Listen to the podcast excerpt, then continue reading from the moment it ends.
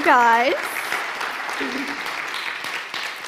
In college, people always joked about not dating Michael Davis or you'd end up as a sermon illustration. I did not listen to that, obviously. But nobody warned me about being asked to actually give the sermon, so this is a new one for me. But I'm truly honored to talk with you guys today. As Michael said, you obviously know what he does, but you might not know about what I do. When we're out with people, people will see what he does and they will look at me and they'll say, Do you work? And why, yes, I do. And I make more money than he does, so. but I don't always talk about what I do because sometimes I struggle to explain it. So I am a compliance officer at a bank, and I can already tell boredom, confusion, but you know. I usually just joke about it and tell people that I tell people no all day. That's my job. But really, what I do is I read new regulations, I figure out how they work together with the existing rules that the bank has to follow. I interpret, train, create reference material, answer questions. Then I perform reviews to make sure that we're complying with all of those rules and regulations, keeping us out of trouble with the government agencies that monitor the bank. The tricky part about all of that is that the people that write these rules don't often talk to each other. They work for different agencies and they often don't take into account what else is written on a subject before they make new rules. They even define terms differently. So if somebody were to ask me, how do I know if my loan application is complete? I have to look at three different rules and three different definitions for an application. It's very crazy. So without boring you to death, usually my answer starts with, it depends on why you're asking. I need to understand the context before I can give an accurate answer.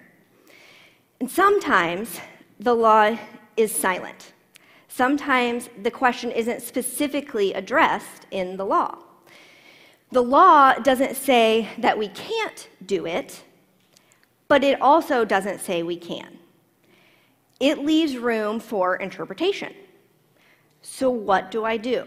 In these situations, I have to look at the spirit of the law. What was the writer trying to accomplish when they wrote this law? So, when I can understand why they wrote the law, I can provide better guidance on what I think is the right thing to do. Because even in banking, silence is not a get out of jail free card.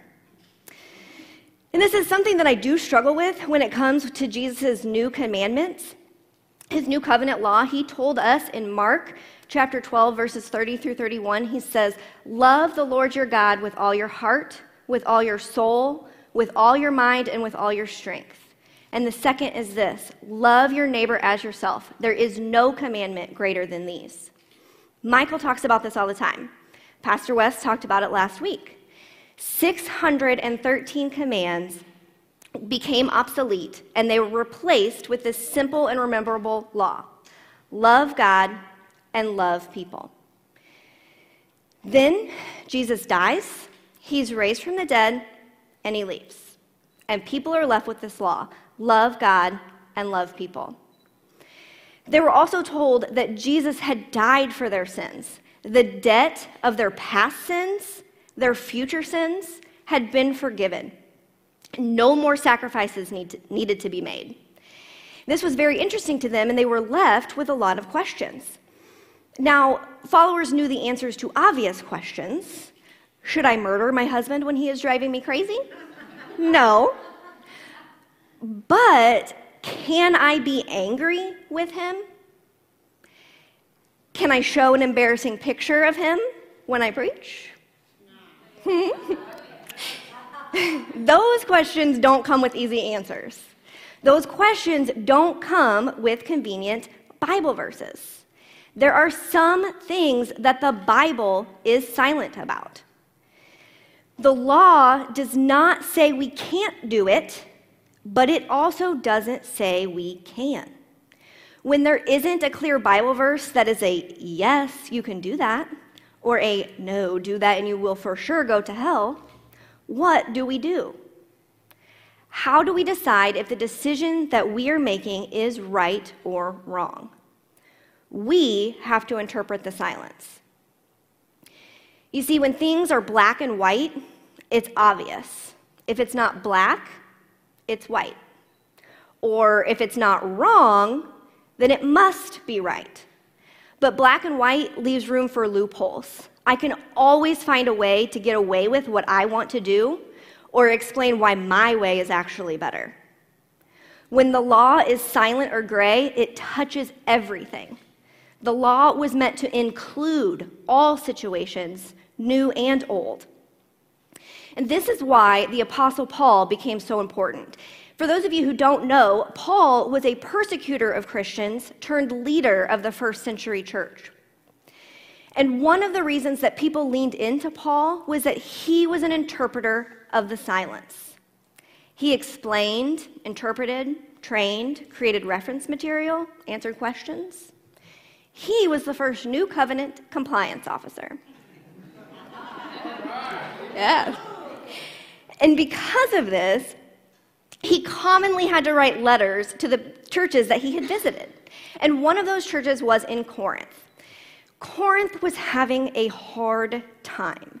They looked at the law and they interpreted it as anything goes, especially if I have good intentions. In Paul's first letter to the people of Corinth, he started off by warning the people not to do all of the bad things that the Israelites had done that had terrible consequences. He said, You should not test Christ as some of them did. Do not grumble as some of them did, and so on. Those were obvious things that God was against that had obvious consequences. But there was an underlying issue here that Paul was trying to address that was prevalent at the time. It was called hyper grace. You see, Jesus had freed them from the legalistic practices of the Old Testament. Those 13, 613 commands were gone. And people thought be, being free in Christ meant they could do literally anything. They had an attitude that presumed that since Christ had freed them, he had abolished the law of Moses, he had forgiven all of their sins, that they could do anything they wanted with arguably no consequences.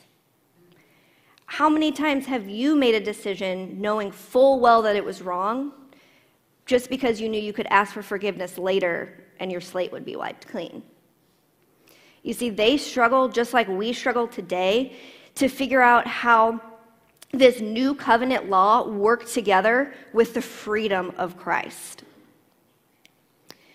and his command to love God and to love people. Paul tells us in his letter, he says, I have the right to do anything you say. For the Israelites, it was simple. You had to do things a certain way, or God would get you. But with the freedom of Jesus, the choice was in their hands. They now had to choose. And they thought, so that means I can do whatever I want, right?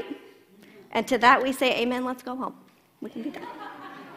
But we do. We all feel that way sometimes. We say, it's my money, it's my body, it's my marriage, they're my kids, it's my job, and I can do what I want with it. And you do not have the right to tell me what to do or call me out and question my decisions. But Paul wasn't done. He begins to qualify it for us. He says, I have the right to do anything, but not everything is beneficial. You do have the freedom to choose, but not everything is beneficial. Michael gets asked a lot of questions, and there's one question that makes him roll his eyes. Now, he doesn't do this in front of you, but when he tells me about it, he rolls his eyes. And that question is this Is there a verse for that? And what people mean when they ask him that question is tell me if this is something that I can get away with because I want to do it, but I don't want to sin. And Michael's answer comes from what Paul says. When it comes to God's will for your life, it's not just about right and wrong. It's not about if it's legal or not. It's not even about if it's sinful or not. Your decisions determine the direction and quality of your life. And some things that are legal, some things that aren't even sinful, are not beneficial. A question we ask around here all the time is In light of your future hopes and dreams, what is the wise thing to do? In light of your future hopes and dreams. This question has really stuck out to me because I'm not always thinking about my future. It's easier to think about what I want right now. And it's this question that brings so much clarity because what is okay for some people may be unwise for me. Instead of asking yourself, is it wrong for me to do this? Maybe you should ask yourself, is it beneficial for me to do this? And the answer to that question is personal to you. Next, Paul says, I have the right to do anything, but not everything is constructive. Constructive means something that helps to improve, promotes further development or growth, to build. Something that I'm guilty of is thinking, I'm good. I am good. I'm a good mom. I'm a good wife. I'm a good person. But what I forget is that I am under construction. God is building me into the image of Christ. And sometimes the decisions I make get in the way of that. As Kate, as a human being, I'm good. But that isn't the standard. I am being made into the image of Christ. And every decision I make, not everyone, builds me towards that goal. Sometimes the decisions I make, they aren't bad, they aren't sinful, but they don't build me towards being like Christ. So, this is the part of, of the sermon where the pastor puts in some like really good illustration to tie this all together, make it all make sense. I asked Michael if he could help me think of an example of this in my life, and he just said, Is this a trick question? So, he was no help to me. But I started thinking about it, and I, I did think of something. I'm lazy. My idea of the perfect night is to come home, wrap up in a blanket, sit on the couch, and not have to talk to anybody for the rest of the night. Can I get an amen? Obviously, Michael is different from that. And sometimes when he tells me we have this to do tonight, I think, I do not want to. I don't want to serve. I don't want to talk to people. But then I think about it and I know it is what God wants for me. This is how God is using me to be more like Jesus. And it is good, it's important. God wants me to make a difference, and this is how He is using me to do that. God doesn't want me to just sit on the couch and watch Netflix. There are better things that He wants for me and from me. This, this is not something that I wanted to do. As Michael alluded, I'm doing this because I said something to him and he said, The people need to hear it from you. So, here I am. I'm doing something that I don't want to do because I know that God does. When is the last time that you did something that you didn't want to do, but you knew it was what God wanted for you? That's a tough one. Then Paul lays down a standard. And it is a standard for every follower of Christ.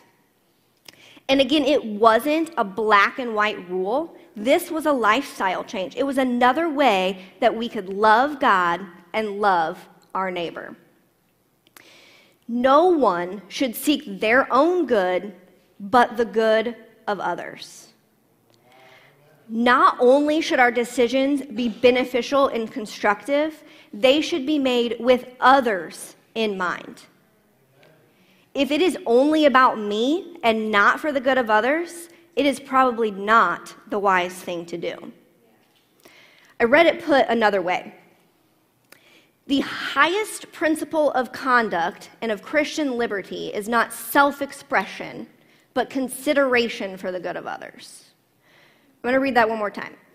The highest principle of conduct and of Christian liberty is not self expression, but consideration for the good of others.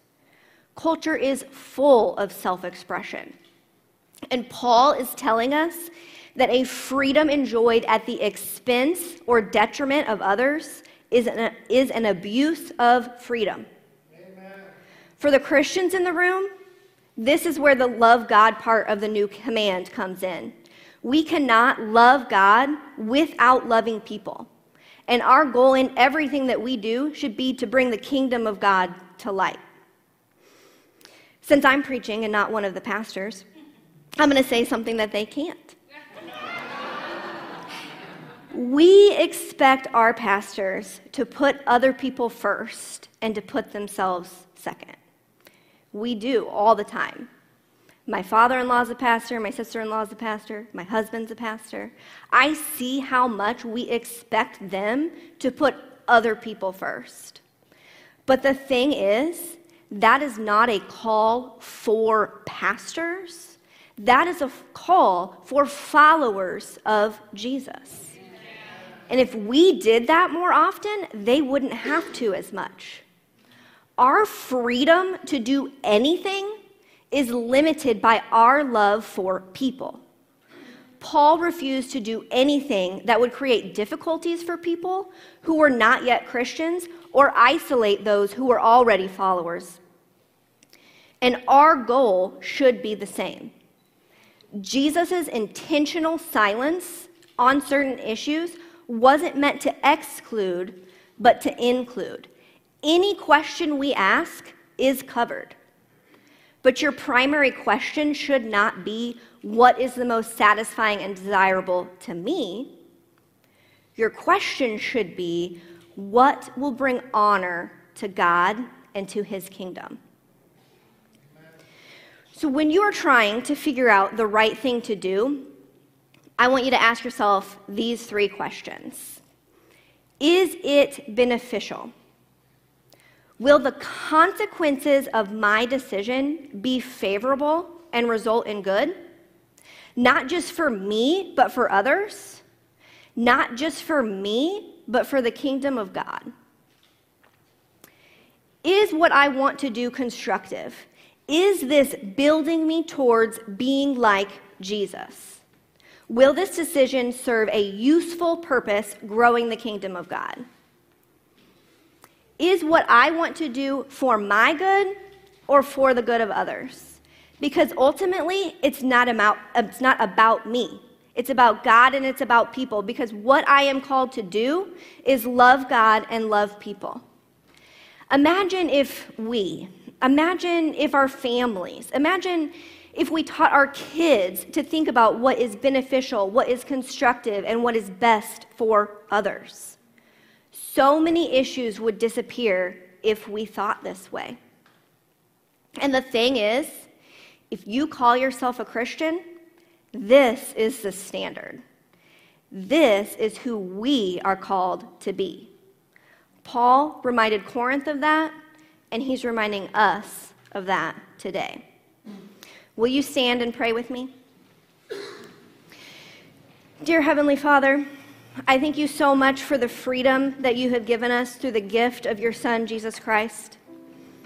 I pray, God, that you will help us to live a life that is beneficial, that is constructive, and that has others in mind, God. We pray all of these things